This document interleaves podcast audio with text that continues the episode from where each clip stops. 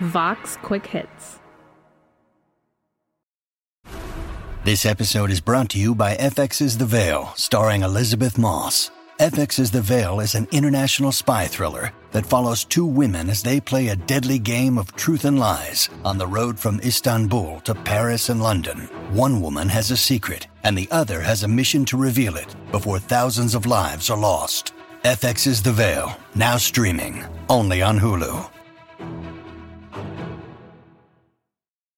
Hey, what's up, hello? The category is... Live. Work. Pose. Hello, welcome back to What to Watch. I'm Alyssa Wilkinson. I'm Vox's film critic. And I'm Emily Vanderwerf. I'm the critic at large. And this week, we are going to take you back to the 1980s, to the world of New York City drag balls and the FX show Pose. The Queen, the Queen is giving a ball! The Queen is giving a ball! Oh, yes!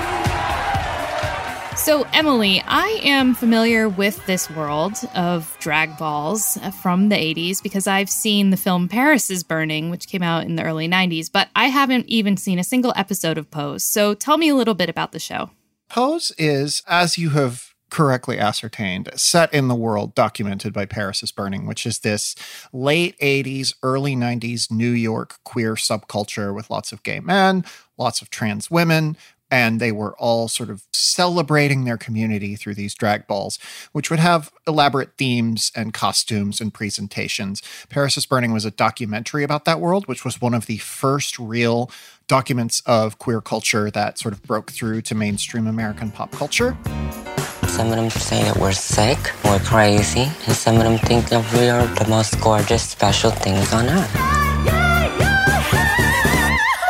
They call them competitions. But believe me, they're wars. Take it to the floor. Pose is not quite a fictionalization of that documentary, but there are episodes when you're like, is this a fictionalization of Paris is Burning? What I love about Pose, though, is that it chronicles that world and it follows those characters. And it really is kind of this shadow history of the United States in the AIDS era. It reminds me a lot of shows like Halt and Catch Fire or The Americans or even Mad Men as like showing the world that you think you know through this different lens. I think this is a world that a lot of people haven't really peeked into before. What's the kind of lens that we get on that world through the show? Pose was created by three cis men, Ryan Murphy, Brad Falchuk, and Stephen Canals. Murphy, of course, is the best known of these three creators, and he is well known for documenting many different aspects of the world of gay men and their relationships, and you've seen his work in shows like American Horror Story and Glee and The Politician. I don't know what that means. Can I kiss you? Whatever you have to say about Ryan Murphy, and I've said a lot of things about Ryan Murphy, it is really remarkable that he gets projects like this to the air. But what I think is notable about this show is that they have a number of trans women, especially trans women of color, in their writer's room. One of the most vital creative figures on the show is Janet Mock, who is a Black trans woman who wrote and directed several of the best episodes of the show. And then also, like, in front of the camera, you have some magnificent performers. Billy Porter, who won a Tony Award for his role in Kinky Boots on Broadway, plays the MC of the drag balls, whose name is Pray Tell. And the storyline about him dealing with AIDS that has played out across the three seasons of the show so far has just been very poignant and wonderful. I've buried more friends in the last year than any of you can count.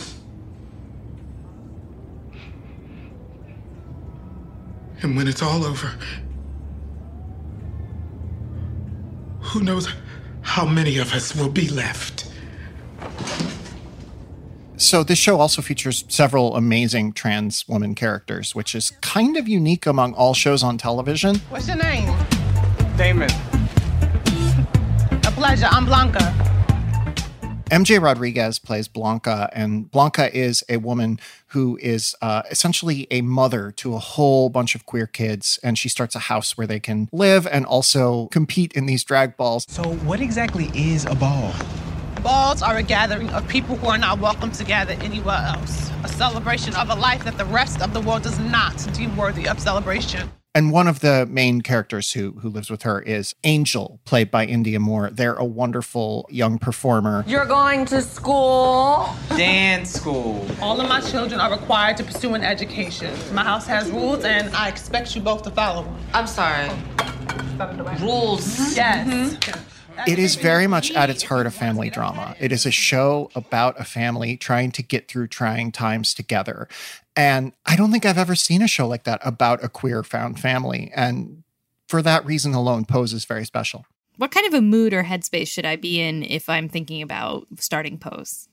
I think the mood to be in is to want to watch a show that is fundamentally warm and optimistic at its core, but also is not afraid to look at the terrible things that can happen to queer people in our culture, particularly in the time period that's being depicted. One of the things I like about this show is that it does not flinch from looking at, in particular, the levels of violence that are directed at trans women and that are especially directed at trans women of color and that are especially directed at trans women who are sex workers. And this show does not flinch from looking at that, but it also doesn't turn it into something exploitative.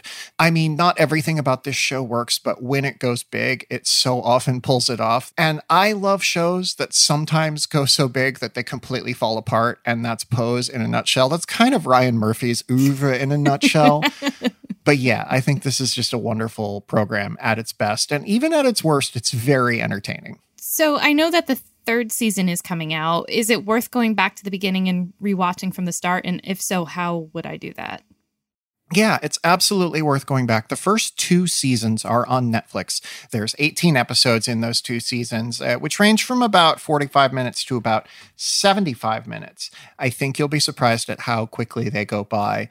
In particular, the first season takes a little bit to sort of find its footing, but by its fourth, fifth, sixth episodes, it's just doing tremendous stuff. There's a moment in its sixth episode when Billy Porter sings, and he won an Emmy, and I'm pretty sure it was for singing in that episode. It was really phenomenal. And then season two, there's this episode where many of the trans woman characters go to the beach together, and it's like one of my favorite episodes of TV of whatever year that was. The third season, which will be 7 episodes long, is currently airing on FX on Sunday nights. It is also the final season of the show. It takes us up into the mid-90s, and not the end of the AIDS crisis, but sort of the start of effective treatment regimens for AIDS. You can look for those episodes the next day, so that's Monday. You can look for the episodes every Monday on Hulu.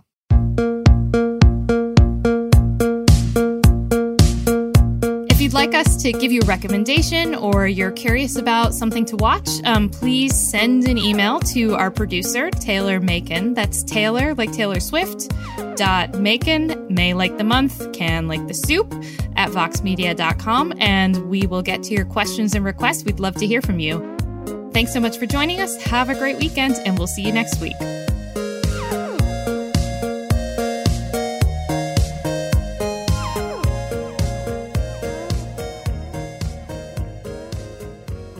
Do you ever think about how Taylor Macon would be like a great name for me to have at a drag ball? Oh, my goodness. Yes. Yes. Tailor made for you. Ha, ha, ha, ha.